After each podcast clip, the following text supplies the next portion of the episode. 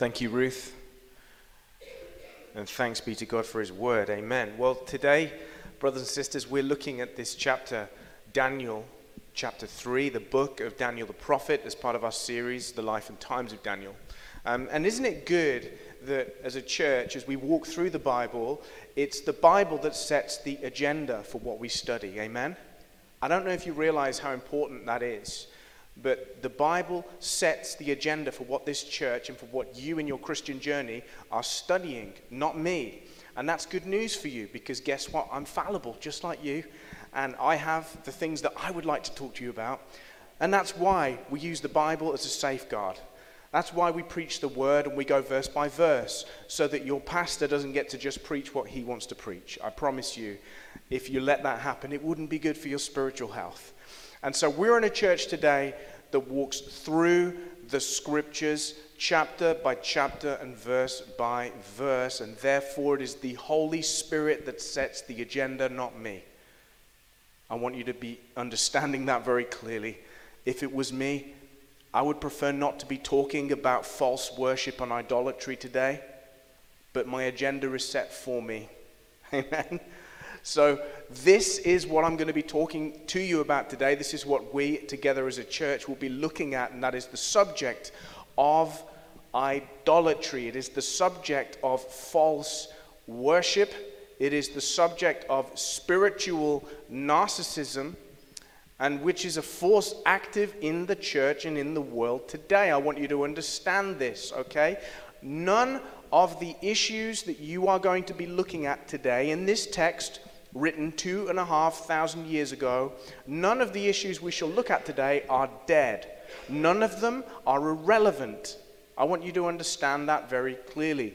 The Bible speaks to this context two thousand five hundred years later, every bit as clearly as it did to Daniel and his friends in Babylon.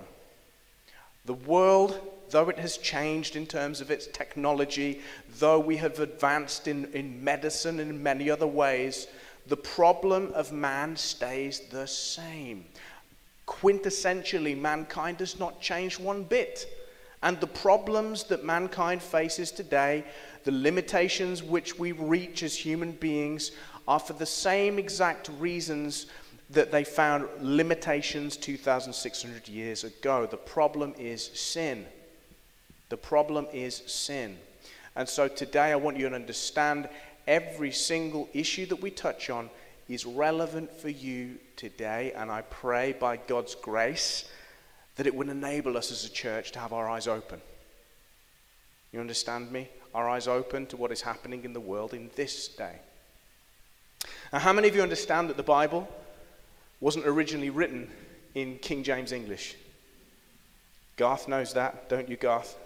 We understand that the Bible was not written originally in English. In fact, it was written predominantly in two ancient languages, one of which, uh, well, both of which really are not used in the in the form they were written in. The Old Testament was written primarily in Hebrew, in the language of Hebrew. And the New Testament, how many of you know what the New Testament was written in? In Greek, yes, Koine Greek, which is common Greek, okay? Not classical, but a common form of Greek. Now, what's interesting today is that this, this passage we're studying, chapter three of Daniel, I tried to read it. Now, I am a Hebrew student. I'm not great, I'm not very good, but I do my best. I opened up Daniel chapter three in my Hebrew Bible, and I was thinking, I've never seen these words before. Uh, I was having to go on my computer, I was having to look them up, and then I remembered, it's not in Hebrew. It's in Aramaic. What's interesting is that these six chapters, from Daniel chapter two through to Daniel chapter seven, are the only six chapters of the Old Testament not written in Hebrew. Isn't that incredible? They are written in Aramaic. And also, taken together, chapters two to chapter seven, they are written in what is called a chiastic structure. Now, this is really geeky. What that means is that these six chapters have a sort of symmetry to them. They have a sort of symmetry. So if you look carefully, and I, I challenge you to do this this week when you go home, I want you to look at chapter two of Daniel, which of course is the story of Nebuchadnezzar's dream. And then I want you to look at chapter seven, which is at the opposite bookend of this little passage of six chapters. And I want you to look for similarities. I want you to then look at chapter three, which is the one we're studying today, about this golden image. And then I want you to look at chapter six. And I want you to see that there is symmetry. And there is also symmetry in chapter four and chapter five. It's, it's a chiastic structure. It's incredible how the writer of Daniel, and Daniel has presented this in such an incredible way. He's arranged these chapters in a symmetrical way. It's like if you stuck a mirror in between those two chapters, they would mirror one another thematically. Amazing. And also, I want to say right now, up front, many of us are familiar with the book of Daniel, aren't we? The, the story of Daniel and the lion's den is one of the first stories, isn't it, that we ever learn as Christians. I'm sure each of you who was raised in a Christian home remembers the little books with the pictures in of Daniel in the lion's den. And indeed, even non-Christians from around the world are familiar with the stories of this little prophetic book in the Bible. But I actually believe that many of us Christians have never begun to even plumb the depths of this incredible book. How many of you understand that? I believe there are multiple layers of depth in this book of Daniel that speak prophetically into this day right now, and we haven't even begun to plumb the depths of it. I believe it's a book that speaks to this current age in a profound matter. That's why we are studying it together, and I pray it will illuminate, illuminate rather, our hearts and minds and help us to live according to truth in our day. So, thank you, Ruth, for reading that and saving my voice today. We read in verse one that Nebuchadnezzar, the tyrant king of Babylon, Nebuchadnezzar the Second, a historical figure. People who aren't Christians often tend to cringe when I say things like that. He is a historical figure. The Bible is not a book of fables and fairy tales. It is a book of facts. It is a book of facts, historical facts. The minute that you take historical facts away from the Bible and you say, it doesn't matter if these things never actually occurred, guess what happens? You don't have a savior any longer. Christianity is a religion that is built on facts. It is not a religion that is built on fables. It is not a religion that is built upon nice moral teachings. You take away the facts from Christianity and you don't have Christianity anymore. It's really important we understand that as a church. Christianity is a religion based on historical facts. And so King Nebuchadnezzar, a real historical tyrannical king, has set up this image of gold whose height was sixty cubits and his breadth was six cubits, we read in verse one. He set it up in the plain of Dura in the province of Babylon. Now, scholars actually believe they found the plain of Dura. You, you know where Babylon is in the world? Anybody know what country to look in if you're looking for Babylon? Iraq. Modern-day Iraq, south of Baghdad, okay? South of Baghdad in the Euphrates Valley. And ten miles south of the city, or the ruins of the city of Babylon, there's a plain. There's a big plain with mountains on either side of it. That, they believe that is the plain of Dura that's mentioned here in Daniel chapter one. And actually, what's incredible is that one biblical archaeologist has actually found what he believes to be the, the remains of a huge base, which could have been, we don't know, but could have been something like a platform for a statue. Because as you'll see, this statue is sixty cubits. If you've got an N L T translation, it might change the cubit measurements into feet for you. I think it does. ninety feet high by just nine feet wide. Okay, so that's a very tall and thin structure. It would have probably needed a base, and they think they may have actually found the brick base for this statue. So when we're thinking about the size and dimensions of this image that Nebuchadnezzar set up, this gold image, I think we need to be thinking more kind of Washington Monument. You know the Washington Monument, the big kind of needle thing that sticks up outside of the, uh, is it the Lincoln Memorial? You you would know. You're American. It's near there, isn't it? Right. Um, the big needle thing that sticks up. Washington Monument. Think that rather than Statue of Liberty. Okay? That's the kind of size we're looking at. Uh, we're told it was gold. I think it, many scholars believe it was more probably gold-lined, like gold-plated, you know, rather than solid gold. But either or, this this is a striking image. It would have looked spectacular. It was set up in this plain with mountains on either side. Uh, you know the Angel of the North, the big thing that you drive past if you're going to Newcastle? This was taller than that. It was taller than that. So it would have stuck out for miles around. It would have looked absolutely massive, okay, glistening in every direction. And we hear that Nebuchadnezzar sends to all of those in government, he, he sends to the satraps, the prefects, the governors, councillors, treasurers, justices, magistrates. There's actually seven forms of government mentioned there. That's interesting. We'll come back to that. How many times did you hear Ruth repeat that as well when she read through it? Lots, right? Repetition. And then how many instruments? She had to keep repeating them as well. Six forms of instrument.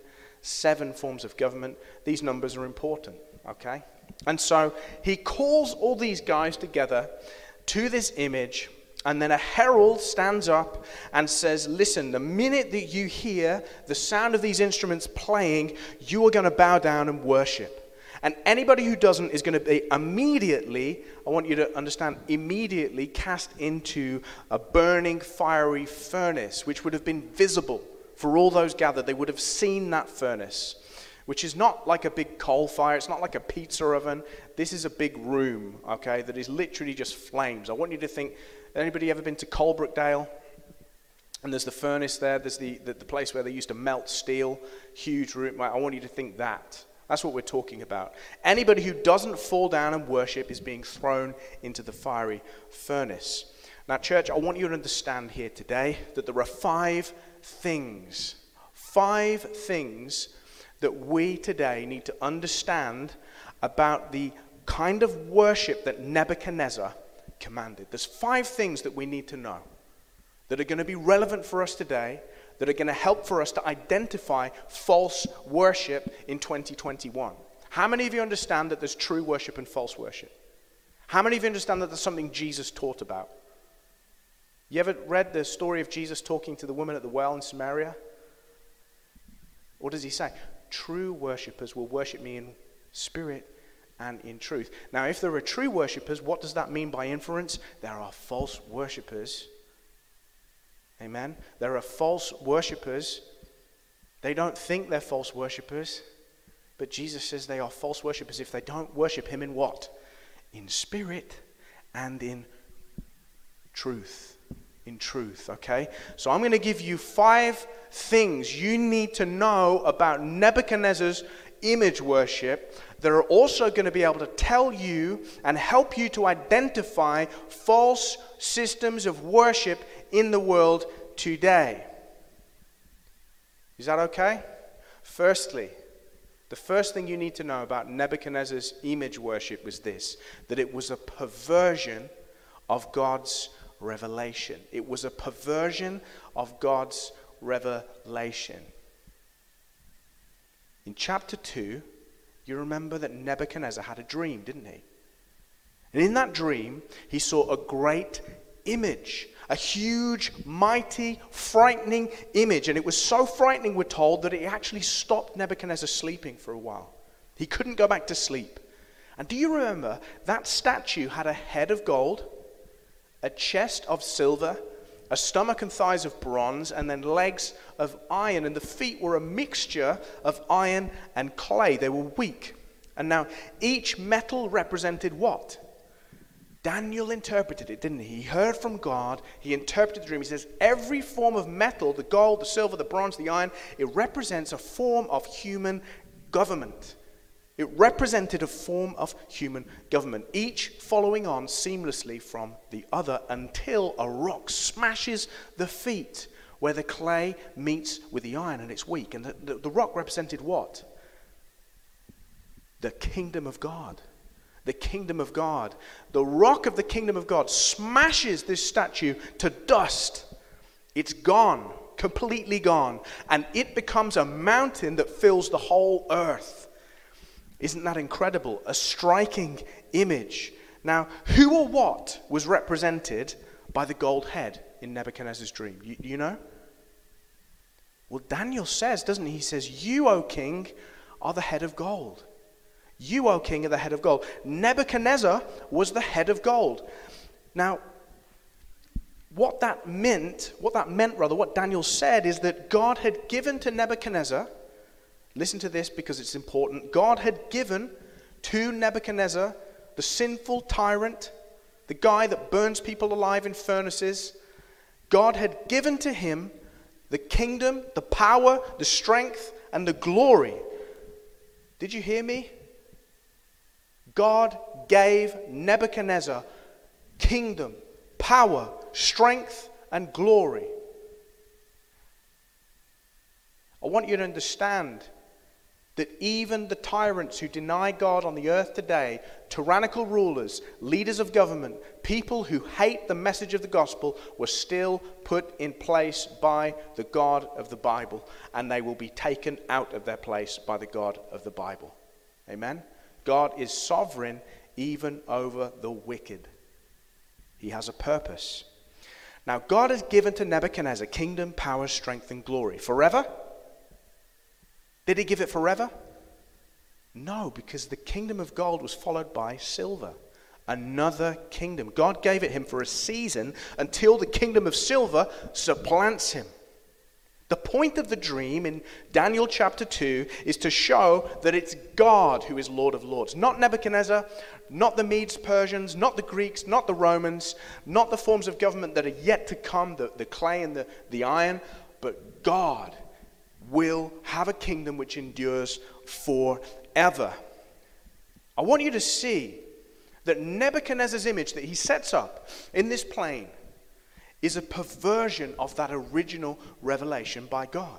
It's a perversion of it. This image that he sets up, where are the weakened feet? Where is the silver? Where is the bronze? Where is the iron? It's gone. It's been replaced with what? It's all gold. It's all gold. Not just the head, it's all gold. I want you to see that this image that Nebuchadnezzar sets up in Daniel chapter three is a shaking fist at God. It's a shaking fist at the heavens. It's saying to God, I reject you. I reject your sovereignty. I am sovereign. I am the kingdom. I am the power. I am the might. I am the glory forever. And nobody will take it from me, not even you, God.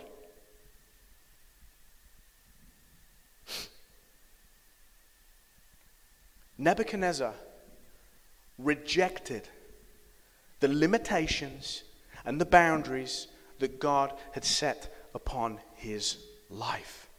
He rejected them. He said, I will not be defined by you, God. I want you to understand that this rejection of the boundaries and limitations upon Nebuchadnezzar's life, what we're seeing here is the ground and foundation of all sin. It's rebellion against God. It's a rejection of God's sovereignty. It's a desire to be what we call autonomous. You don't get to define me, God. I define me. That is the ground and foundation of all human sinfulness, to throw off limitations. It's a desire to actually be God. You see this? It's a desire to be God. And this, the, the fruit of this kind of rebellion, you understand that that's how the devil sinned in the first place. It was a desire to usurp God's given limitations. In that, Lucifer was not God. He was a ministering spirit, but he wanted to usurp the limitations and boundaries upon his life, which God had ordained. He wanted to be more. It's the root and foundation of all sinfulness. And the fruit of this kind of rebellion, and it's alive today, it's alive and well in the world. In fact, it's celebrated. It's celebrated, this same attitude that Nebuchadnezzar had. It's celebrated, and I'm going to show you how. Okay? The fruit of this rebellion against God's sovereign decree, how will you feel if you act like Nebuchadnezzar? You'll feel restless. It's never enough. No matter how great the heights are that you reach in life, no matter how much money you earn, no, how, no matter how much acclaim you receive, it's never enough. You're restless. There's a selfish ambition inside of you, and there's an inability to be satisfied with your life. You always want more. You always feel that you deserve more somehow. Are you seeing this now, how that spirit's alive in the world? How it's actually encouraged in the church? You deserve more. You know, you're not living God's best for you right now. God had all these amazing things for you, but you, you just didn't step into it, and you've missed it. So how do Christians live? Restless, dissatisfied, disappointed with God. There's a selfish ambition that begins to come to the fore. I want to say to you today, brothers and sisters, there's, there's a very simple truth that we've forgotten in the church, that used to be in the church. There are many simple truths that the church has forgotten in this day and age. One of them is this. There's a beauty. There is a profound and simple beauty in accepting the station and position that God has allotted to you in this life. There is a profound beauty in simply accepting the station that God has allotted to you. Now, I want to make an example to make this clearer. It, it's not been allotted to Graham Phillips of Whitmarine's Wolverhampton to be the King of England. It simply hasn't. I was born into the wrong family. I'm not a Windsor. My family is lovely, but we're not in an aristocratic line. Now, no amount of hoping or strategizing or hard graft or declarations or prayer is going to change that simple fact that I will never be the King of England. Sorry that I'm crushing dreams for people in the room right now, but you won't be either. All right? The sooner that I accept the God-given boundaries and limitations on my life, the sooner I, ex- I accept that I have limitations in terms of my energy, my resources, my time, my money, my influence, is the moment that I begin to enjoy them. Do you hear me on this? It's very practical. God has allotted to each and every single person a specific station in life. Okay? The key to enjoying it is to stop wishing that he'd given you another one. Amen? Let's move on. The second thing I want you to know about this image worship was that it was man-centered. It was centered upon humanity. Now, we don't know for certain whether the image bore the resemblance of Nebuchadnezzar himself. We're not told that by Scripture. It doesn't say that it looked like Nebuchadnezzar. But what we can know is that without a shadow of a doubt, this image represented Nebuchadnezzar. It represented his kingdom. It represented his glory. And worshipping the image was a sign of allegiance to Nebuchadnezzar. It was a sign of allegiance and worship to the kingdom of Babylon. We know this because later on, as Ruth read in the chapter, he says to Shadrach, Meshach, and Abednego, he goes, "Who is the God who will deliver you from my hand?" I want you to understand that the Babylonians weren't atheists. They had gods. They had Bel, Nebo, uh, they had Marduk. They, they had gods. But Nebuchadnezzar doesn't see himself as inferior to those gods, does he? Because he says, "Who is the God who will deliver you from my hand?" This is humanism. This is humanism, okay? Anybody know what humanism is? Humanism is a form of government that says there is no God above state. Demands worship of state. Humanity is the, the ultimate, the pinnacle of all existence. There's nothing above. Look to communist Russia, look to communist China. There you've got humanistic forms of government, and sadly, more and more in the West, this is the way we've been drifting for decades, even hundreds of years since the Enlightenment, drifting from a Christian or Judeo-Christian worldview at the center of government towards a godless form of humanism in government. And I want you to know something about humanism. I want you to understand something, that every single example in history of humanistic government has tended to end up deifying its leaders. Do you know what that means? Turning its leaders into mini gods. Did you know that? I want you to think about it. Babylon. We've got Nebuchadnezzar. Who's the God who's going to rescue from my hand? What's he doing? Asking them to worship an image of him. The Roman Empire. The cult of Caesar. Yeah, you can worship your own gods, but just make sure you put a, a little pinch of incense on Caesar's uh, altar, right? And we'll let you do whatever you want. We'll let you go to church. We'll let you go to the synagogue.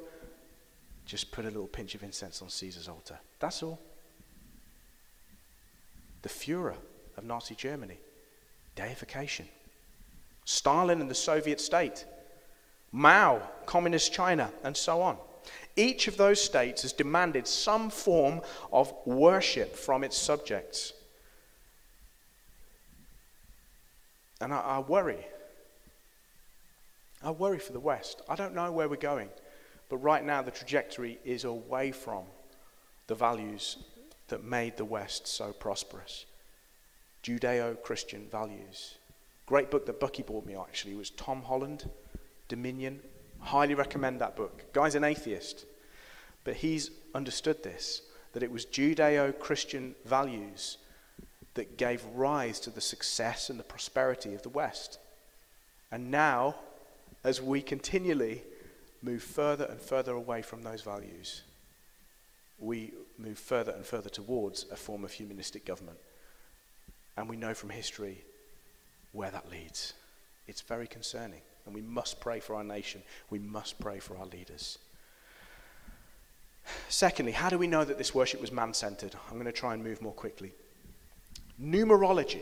How many of you know what numerology is? The study of numbers. The study of numbers.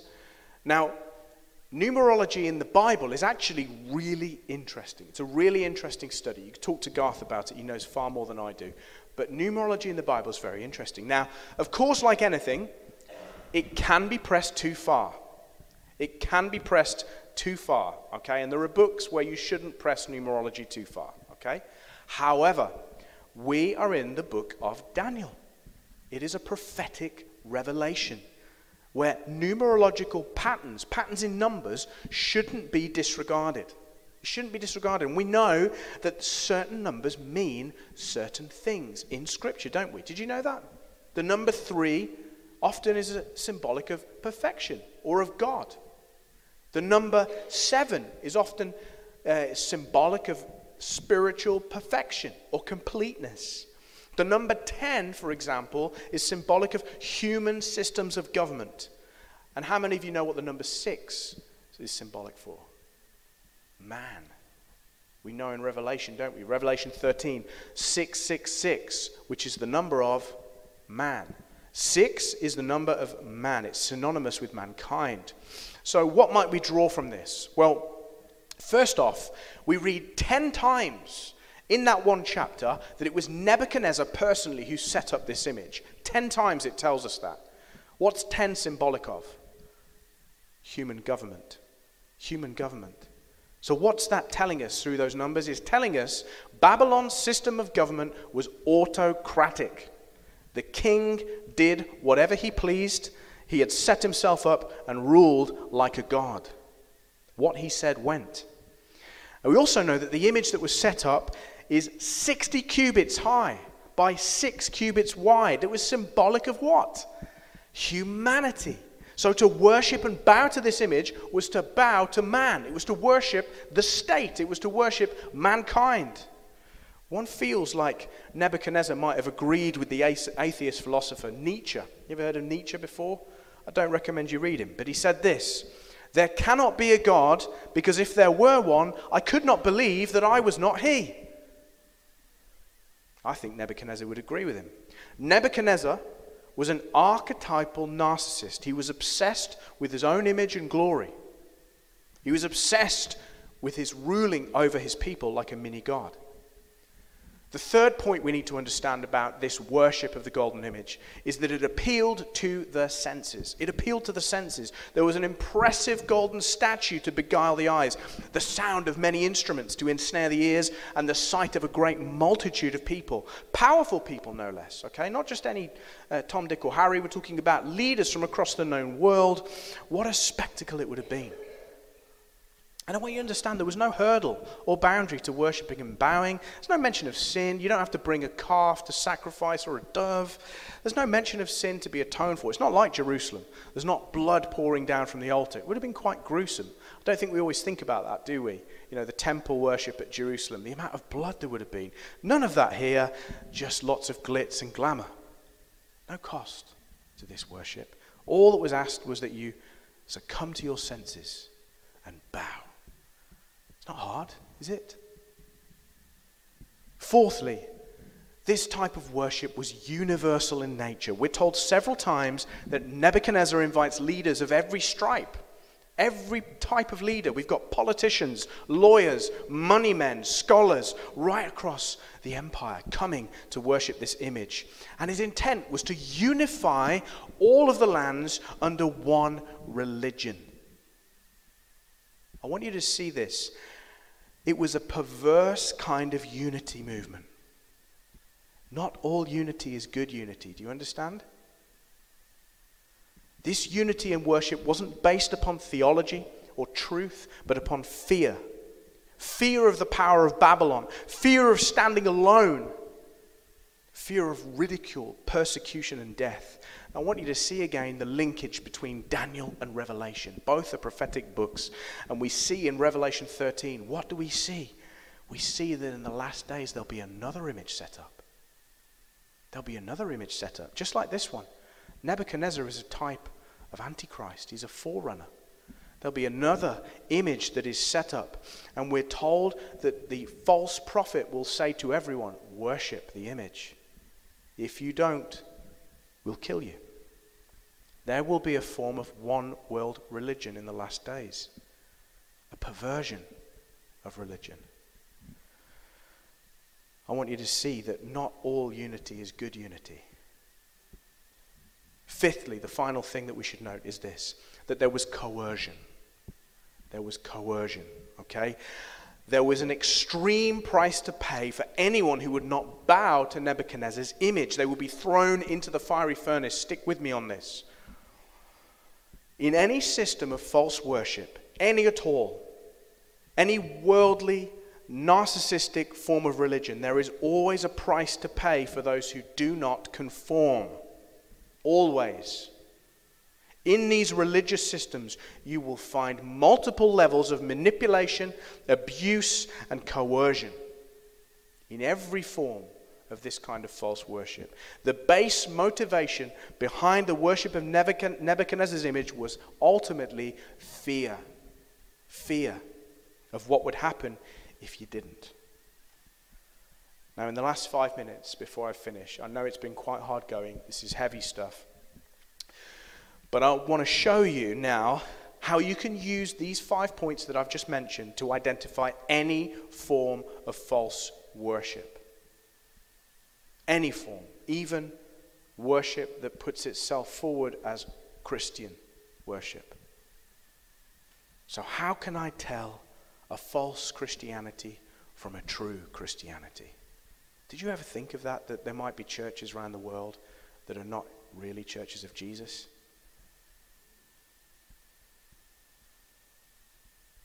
You know, I think it was John Piper who said, don't you think that the devil could do a lot more damage by getting behind a pulpit through crooked ideas than he could through working through a criminal? I think that's absolutely true. So many Christians don't think about these things. They don't ever question that the person stood behind the pulpit, walking around in a dog collar, might not really be what they say they are. This is why discernment's important, brothers and sisters, amen? so quickly before the children come in. Too late. Come on in. So how can I tell a false Christianity from a true Christianity? I'll be a couple of minutes, guys, and then we're ready. Number one, number one, it will pervert God's word.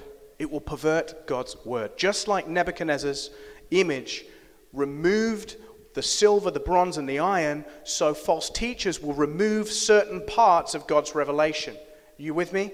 They will remove certain parts of God's re- revelation. They will never preach through the Bible. You'll never find a false teacher moving verse by verse through the Bible. What they'll do is they'll pre- present certain parts of it over and over and over and over again. The same parts over and over and over again. The parts that they prefer, the, per- the parts that they have decided are the best. And they ignore the rest of the revelation that Scripture has to offer us. I want you to see this. The word that we have, heresy, have you heard that word before, heresy? It comes from the Greek word hiereo, hiereo, okay? That means to choose or to prefer. To choose or to prefer. That's what Nebuchadnezzar did. He chose to prefer the gold, which represented him, over the rest of the vision. And so the false minister chooses which parts of God's revelation they prefer, and they ignore the rest. They decide to preach only that. And that's how heresy begins, brothers and sisters. It's a refusal to present God's word as it is. Secondly, false worship will be man-centered, always man-centered. It won't be God-centered, it will be man-centered. You'll find that every message is about you. Ten ways you can be bolder. How to walk in healing power. Become a prosperous person. It will always be centered on you. God becomes just a means to an end. It's just a means to an end to make you more successful. At the center of these organizations also, you'll find it's also man-centered. You'll find instead of a biblical form of leadership, you will find one person who has set themselves up as some sort of mini king, who rules just like a god, just like Nebuchadnezzar did. Thirdly, the worship will be carnal. It will appeal to the senses. Now, I'm a musician. I love music. I love it. But also as a musician, I recognize music's power. It has extraordinary power. And unless we're using our discernment as Christians, we can allow our senses to become ensnared by beautiful music and let go of our reasoning faculties. Have you ever heard that? Let go of your mind. Don't think. Switch off. Never do that. If anybody encourages you to do that in a worship service, get out. As they say, heresy is often sung well before it's preached. Fourthly, in all forms of false Christian worship, a false form of unity will be promoted. A false form of unity. Hear me when I say this. Unity is not bad. There's nothing wrong with unity. But there is a movement today in the world called ecumenism. I don't know if you've heard of it. And this movement seeks unity for the sake of unity. Okay? How many of you know what I'm talking about? They seek unity for the sake of unity. Or we just all want to get along. We don't want to fall out. You know, if we could all just be, be better friends, it wouldn't it would be a better world, right? This is a false form of unity. We know that true unity is where God commands the blessing. True unity is a wonderful, wonderful thing that we share here in this, in this communion, in this church. However, biblical unity, biblical unity is not like worldly unity, okay? Biblical unity is built upon truth. It's built upon truth, or in other words, upon sound doctrine. Don't be afraid of the word doctrine. Don't be afraid of the word theology. If any Christian teaches you these are dirty words, run a mile. True Christian unity is built upon sound doctrine, upon truth. In this unity movement, ecumenism, where we all just want to be mates, okay, doctrine is always dumbed down. It's always dumbed down. We, we don't want to talk about that. Or it's even despised. Oh, you're being legalistic. Or you're just being so mind-led. You know, you're being so divisive. You're such a divisive Christian. But Jesus told us, didn't he, that truth does divide.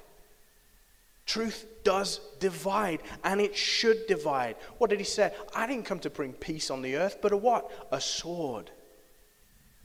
Truth divides, and division is not to be blamed upon truth ever, but upon sinful hearts that refuse to submit to the truth. Amen? Don't be sucked in by this false unity movement. Unity must be pursued, absolutely, but not at the expense of truth. And fifthly, in false systems of worship, there will always be evidence of coercion, abuse, manipulation, and control. Where there is smoke, there is fire. There will be evidence of these four things. Within false systems of worship, there will always be, brothers and sisters, a cost to not following with the rest of the crowd, to not bowing down to the celebrity cult image that's set up before you. There will always be systems, not just one person, but systems of control and abuse and manipulation that have been set up to keep people from challenging the leader. Healthy debate and questioning is not welcomed in these kinds of systems. Wherever you find an unwillingness to get the Bible out, run a mile. That is an abusive, coercive system of worship. Now, to finish with, I know I've gone on a long time, but this is important stuff, I think. And I will continue because there's a whole half of the chapter I've not even covered. So in two weeks' time, I will go back and do this again on October thirty-first. But I want you to say this. Shadrach, Meshach, and Abednego have stood here. They stood here in this plain. And they look around. And they've got all these people. All of the great and the good. All of the wealthy and influential. They're here right in front of them. From right across the empire, they're bowing down before this image. These are not foolish people. I want you to know that the Babylonian Empire, some of their inventions, some of the things that they thought through are still things we use today. Our time, the way we measure time, sixty minutes in an hour, Babylon, right? These weren't stupid people. Surely they knew. Surely they were intelligent en- enough to know that this flippin' big statue isn't God. Don't they know that? Don't they see it's just a dead idol? Of course they do. Of course they can see that. But listen, they have families to feed. They have jobs that need doing. They've got money to make. Why throw all that away for the sake of a small, painless token of allegiance? It's just a bow. That's all. Just one little bow, and the king will let you get on with whatever it is that you're doing. He'll even let you worship the true God, Shadrach, Meshach, and Abednego. He'll even let you pray. He'll let you keep your influential positions in court. Don't be stupid. Don't be reckless. Don't throw away all of that. Don't make this a hill to die on. That is always how compromise comes in. It won't be It won't be in this nation that they say, you must stop worshipping Jesus Christ. Firstly, it will be, we're going to get you to compromise. Before you worship Jesus, do this. That's how it's going to come. I want you to imagine the pressure that those men were under, the thoughts that would have been running through their head. Following Jesus in these days is getting more and more like that, isn't it? Feels like swimming upstream. I don't know about you. It's tiring. I often feel exposed. I feel lonely. It's not glamorous to make a stand for Christ. There's no public acclaim for doing so. You ain't going to get a blue tick on social media for standing up for truth. And those who refuse to compromise in these days, we might not be thrown into a fiery furnace yet, but we are thrown into a furnace of sorts. The furnace of ridicule, derision. What an idiot. What a fool. Are you ready for what's coming, brothers and sisters? Are you ready? It's not going to be easy to be a Christian in the days that are coming. I want you to know that. I'm going to read you a quote from Paul Washer to finish with. He says this about martyrdom. We'll be called things that we are not. We'll be persecuted, not for being followers of Christ, but for being radical fundamentalists who do not know the true way of Christ, which is, of course, just love and, and tolerance and stuff. Down through history, we have had the wrong idea of martyrdom and persecution. You think that these men were persecuted and martyred for their sincere faith in Jesus Christ? That was the real reason, but no one heard that publicly. They were martyred and they were persecuted, not as followers of Jesus, but as enemies of the state, as bigots, as narrow-minded, stupid people that had fallen for a ruse and could contribute nothing to society. Your suffering will not be noble. So your mind must be filled with the word of God when all people persecute you and turn on you. I should invite the worship team to come, and we're going to sing one song as we finish. The, the, the strength of character that these three men had in the face of tyranny, it didn't come out of nowhere, right? It, they didn't just stir it up on the spot. I want you to see that. It began way back in Daniel chapter one, where they refused to eat the diet of Nebuchadnezzar. Do you remember that? They said, I won't eat that diet. They made a small stand. They wouldn't compromise in these little things. Jesus says, doesn't he? One who's faithful in very little is also faithful in much. Let's not believe fancifully that we would be there, shoulder to shoulder with Shadrach, Meshach, and Abednego, ready to go into the fire when we can't even make time for God on a Sunday. Church, we have to begin where Daniel and his three friends began, by being consistently faithful in the little things. Faithful in prayer, faithful in a worship, faithful in participation in the local church. And then, by God's grace, may we be strengthened and readied for the greater tests ahead. Let's stand. Lord, we pray that in our times you would help us to be faithful in the little things. Help us to make stands, Father, in these small areas of worship and devotion to you. Lord, forgive us where maybe we haven't done that. Every day we fail in that respect. But Lord, we pray you might strengthen us as a church to be a church that will remain holy in the days that are to come. Help us to be a church that does not bow the knee to false worship. Help us to be a church that recognizes truth from error and calls out the false for what it is in humility, without pride, but with peace and a quietness, a strong quietness and conviction to follow Jesus in these days when there are so many distractions. We pray this in the mighty name of Jesus. Amen.